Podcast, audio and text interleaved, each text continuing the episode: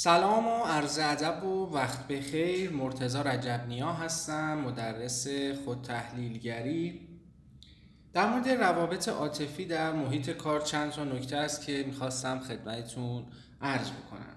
نکته ابتدایی در مورد اینکه رابطه عاطفی برقرار کردن با جنس مخالف در محیط کار آیا اصولا قواعد خاصی داره؟ در حقیقت باید بگیم که شاید شکل قضیه یه جاهایی فرق بکنه ولی در کلیت ماجرا تفاوتی ایجاد نمی‌کنه. یعنی اون چیزی که ما در مجموع برای برقراری روابط عاطفی بین دو تا فرد میگیم که شامل سه تا پارامتره. اول سلامت روان دوم بلوغ روان و سوم هماهنگی روان. یعنی ما همیشه در دو تا فرد میایم اول سلامت روانیشون رو میسنجیم که آیا اختلالاتی در روان دارن یا نه. خب اینو اگه پاس بکنن یعنی شرط لازم رو برای وارد شدن به یک رابطه دارن. اما شرط کافی رو ندارن. شرط کافی چیه؟ بلوغ روانی. که بلوغ روان هم تعریف های زیادی داره. من خیلی خلاصه بخوام بگم. یکی از ساده ترین و قابل فهم ترین تعریف های بلوغ روان در مورد بحث تحمل ناکامیه. یعنی یه ارتباط مستقیمی بین تحمل ناکامی و بلوغ روانی توی یک فرد وجود داره. تحمل ناکامی یعنی چی؟ من مثلا یه جا می‌خوام برم چیزی بخرم می‌بینم او یه صفحه طولانیه. چقدر به هم میریزم؟ من میام مثلا گشنم غذا الان آماده نیست. چقدر به هم میریزم؟ حالا از این چیزای کوچیک تا مسائل بزرگتر. هر چقدر ما این به هم ریختگی هامون کمتر باشه هر چقدر طاقت شکست طاقت ناکامی رو بیشتر داشته باشیم به بلوغ روانی بیشتری رسیدیم. و حالا بعدش دوتا آدمی که به بلوغ روانی رسیدن که ما مجاز می‌دونیم که وارد یک رابطه بشن دیگه میریم سراغ بحث هماهنگی روانشون که چقدر اینا با هم دیگه از لحاظ شخصیتی و روانی هماهنگی دارن. خب این یه مبحث کلیه. حالا این قضیه می‌تونه در جاهای مختلف مثل محیط کار شکل بگیره. خب در محیط کار هم هم زنان در جامعه ما هم مردان حضور فعالی دارند و این روزا شاید تایم زیادی از ما توی زندگیمون حتی بیشتر از اون که در کنار خانواده باشیم تو محیط کار داره میگذره. و بنابراین طبیعیه که بالاخره یک سری ارتباطات و عاطفه ها و محبت هایی ممکنه شکل بگیره. اما با اون بکراند و پس زمینه ای که گفتم اگر آدم ها به اون بلوغ روانی رسیده باشن معمولا خودشون این تفکر رو دارن و می‌تونن آگاهانه این قضیه رو مدیریت بکنن.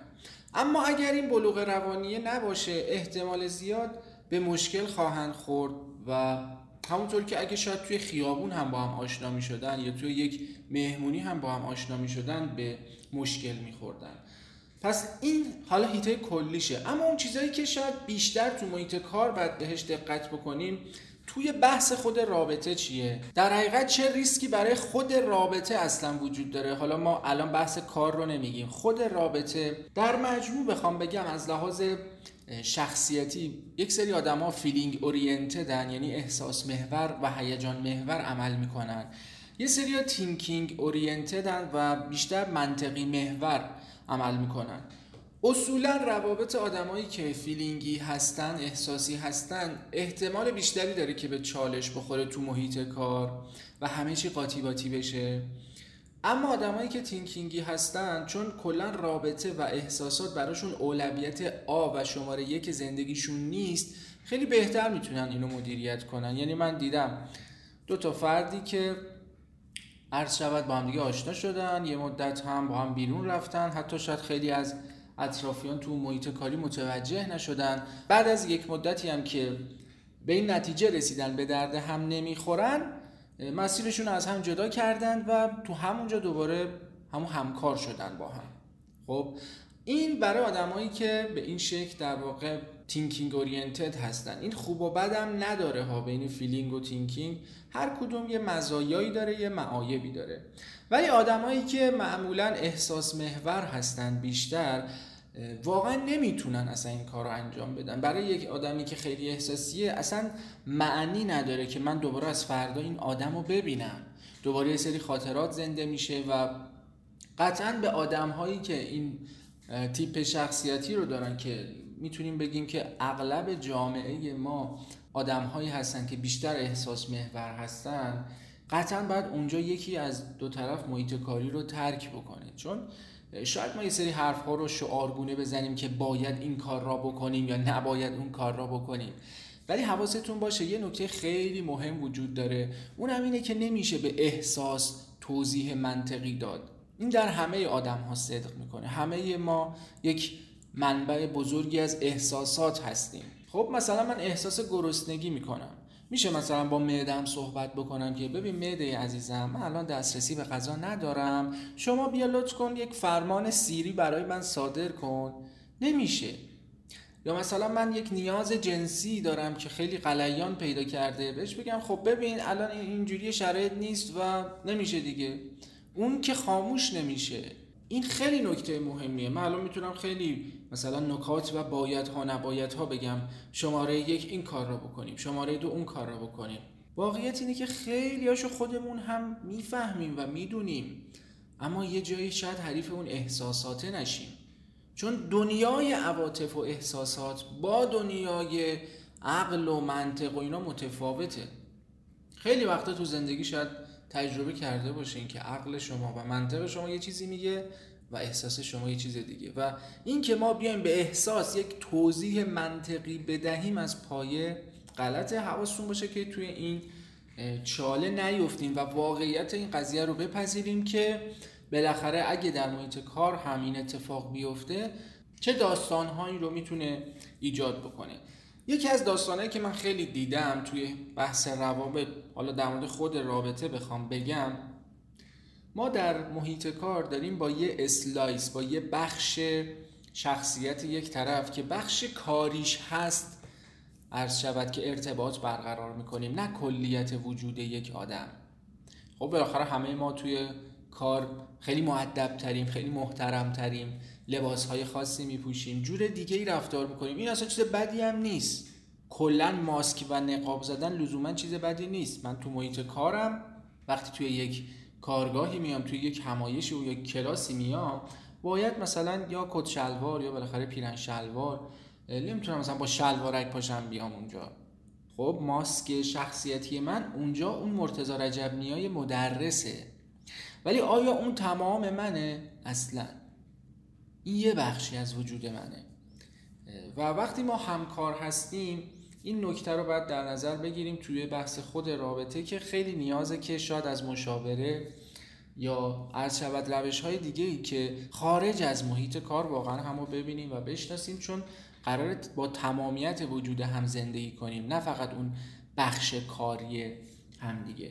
بنابراین بهتره که اصلا این قضیه تو محیط کاری باز نشه.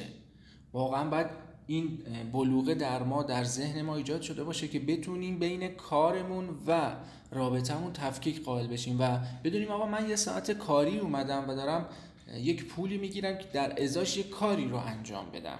پس اینجا من یک مسئولیتی دارم.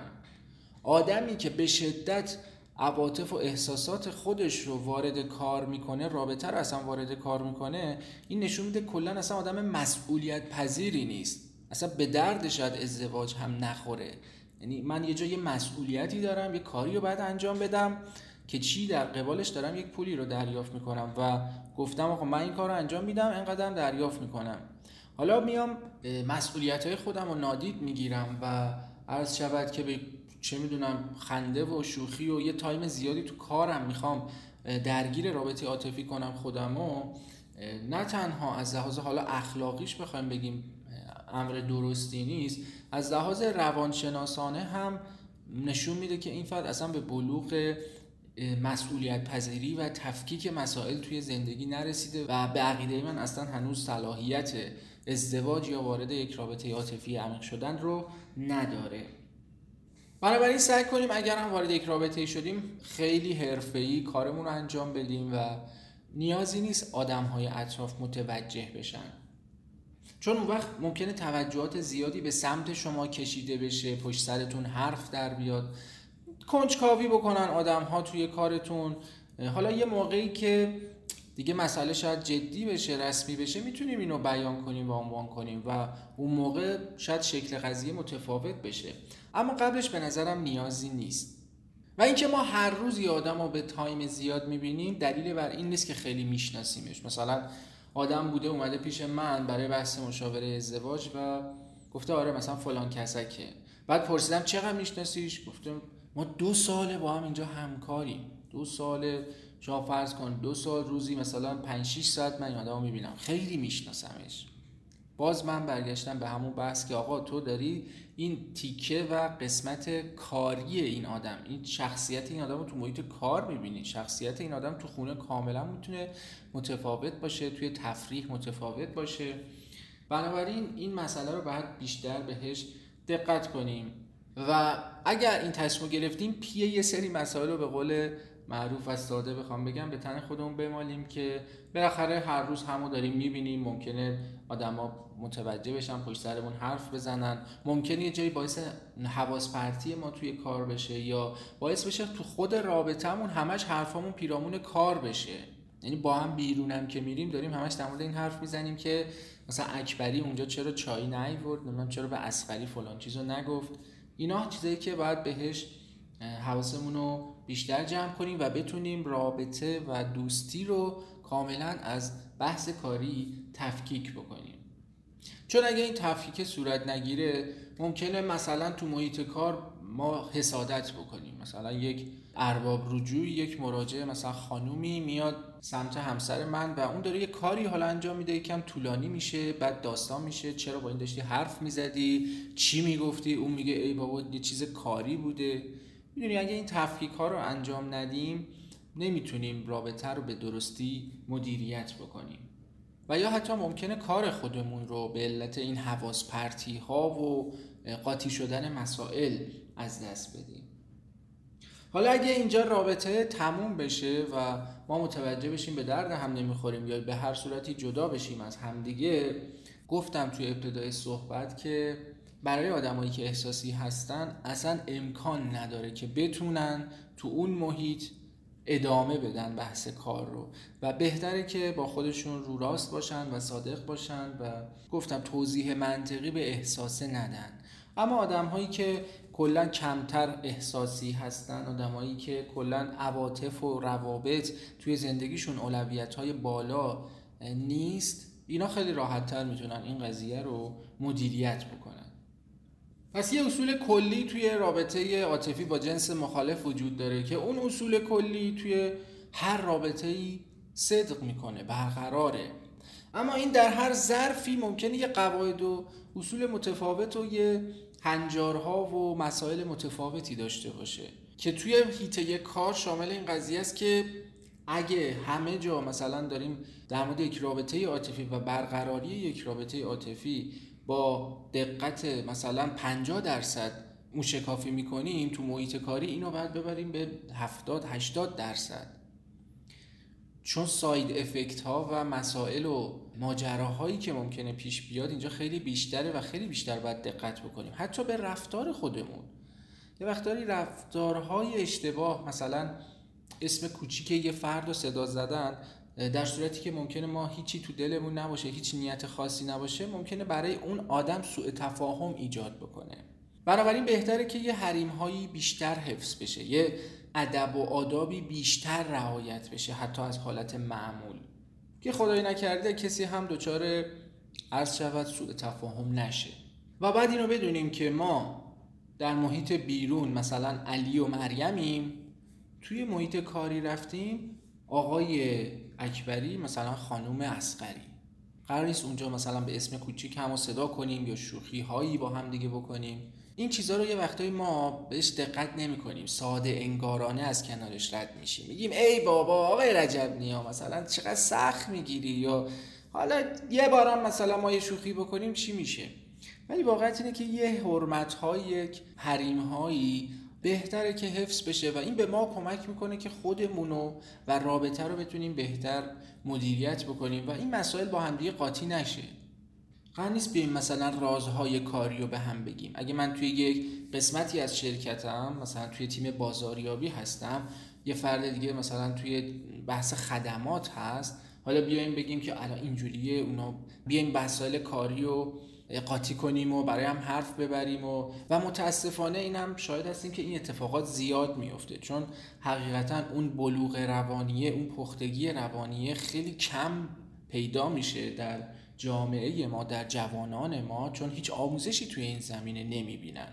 نه توی مدرسه نه توی دانشگاه کسی نمیاد مهارت های خودشناسی مهارت های ارتباطی و EQ و چه می‌دونم پختگی روان رو هیچ جا بهمون آموزش ندادن. مگه اینکه خودمون پاشیم مثلا یه کلاسی بریم کتابی بخوریم خودمون باید دنبالش بریم. و خب طبیعیه که این قضیه خیلی اتفاق میافته و به نظرم تا یه حدی طبیعیه که یه جاهایی کارفرماهایی میان اصلا این قضیه رو کلا قدغن می‌کنن یا قوانین خیلی سفت و سخت می‌ذارن. چون واقعیتش رو بخوایم ببینیم درصد زیادی از آدم ها به این بلوغ نرسیدن مسائل با هم قاطی می‌کنن مسائل شرکت رو برای همدیگه برملا می‌کنن. اونجا مثلا هی توجهات خاص و ویژه به طرف مقابلشون می‌کنن و تمام اینا باعث میشه راندمان کاری افت خیلی زیادی رو انجام بده. بنابراین در مجموع به نظر من اگر اون دو طرف واقعا این پختگیه رو داشته باشن می توانن این قضیه رو مدیریت کنن و با چالش هاش کنار میان و اذیت هم نشن از چالش هایی که ممکنه اتفاق بیفته. مثلا حرف اطرافیان ممکنه اتفاق بیفته. اگه این بلوغه و پختگی هم نباشه قطعا می‌تونه مسائلی رو برای خودش ایجاد کنه که حالا این قضیه این رابطه اگه مثلا در مهمونی بود یه جور دیگه شاید مسائلش بیرون می‌زد. توی محیط کار یه جور دیگه بیرون می‌زنه ولی در ماهیت و ذات قضیه تفاوتی ایجاد نمیشه. پس چشامون رو باز کنیم. اول راجع به خودمون بعد راجع به طرف مقابلمون و آگاهانه حرکتی رو انجام بدیم. این کلید ماجراست که ما ناآگاهانه یهو پرت میشیم یهو می‌بینیم که ای من نمی‌دونم با پنج نفر سر شوخی باز شده و قهقهه و داستان شده این پشت اون و اینا. یا اینکه من خداگاهانه تصمیم می‌گیرم که چه جور باشه رابطم تو محیط کاری. تا چه حد صمیمی بشم؟ تا چه حد تو همون صمیمیت مثلا شوخی داشته باشم یا نه؟ با چه آدمی چه جوری؟ چون باز اینم خیلی فرق می‌کنه دیگه. جنبه آدم ها فرق می‌کنه ظرفیت روان آدم ها با هم دیگه فرق می‌کنه. اینا رو باید خیلی با دقت بیشتری بهش فکر کنیم و از فیلترهای زیادی تو ذهنمون عبور بدیم. شاید پس بهتر باشه ما مبنا رو بر این بذاریم که بهتر وارد این قضیه نشیم تو محیط کار. حالا اگه با تمام چیزایی که رعایت کردیم یک موردی بود و پیش اومد که می‌تونست به درد ما بخوره حالا تازه بشینیم راجع اون فکر کنیم که آیا می‌شود؟ اما همونطوری که گفتم احساساته و احساسات یه وقتایی پیش میاد و نمی‌تونیم شاید کنترلش بکنیم. اینجا یک چیزی که خیلی باز می‌تونه کمک بکنه مشاوره گرفتن های خوبه که از همون ابتدا ما شناخت بهتری از همدیگه پیدا بکنیم. درستتر رو به رو پیش ببریم. نه اینکه مثلا یه سال بریم بعد وابسته بشیم بعد به هزار تا مسئله بخوریم تازه یادمون بیاد مثلا یه چیزی به نام مشاوره هم وجود داره. متاسفانه خیلی آدم ها خیلی دیر و موقعی که یه جورایی خیلی مسائل و مشکلات عمیقی ایجاد شده تازه یادشون میاد که از حالا یه کسی کمک فکری بگیرن. اگه اینو از ابتدا بهش فکر کنیم اینو به چش یک امر کمک کننده ببینیم فکر کنم در کل این فرایند و مدیریتش بتونه به ما کمک بسیار بزرگی بکنه. مرسی از همراهیتون روز و روزگارتون خوش.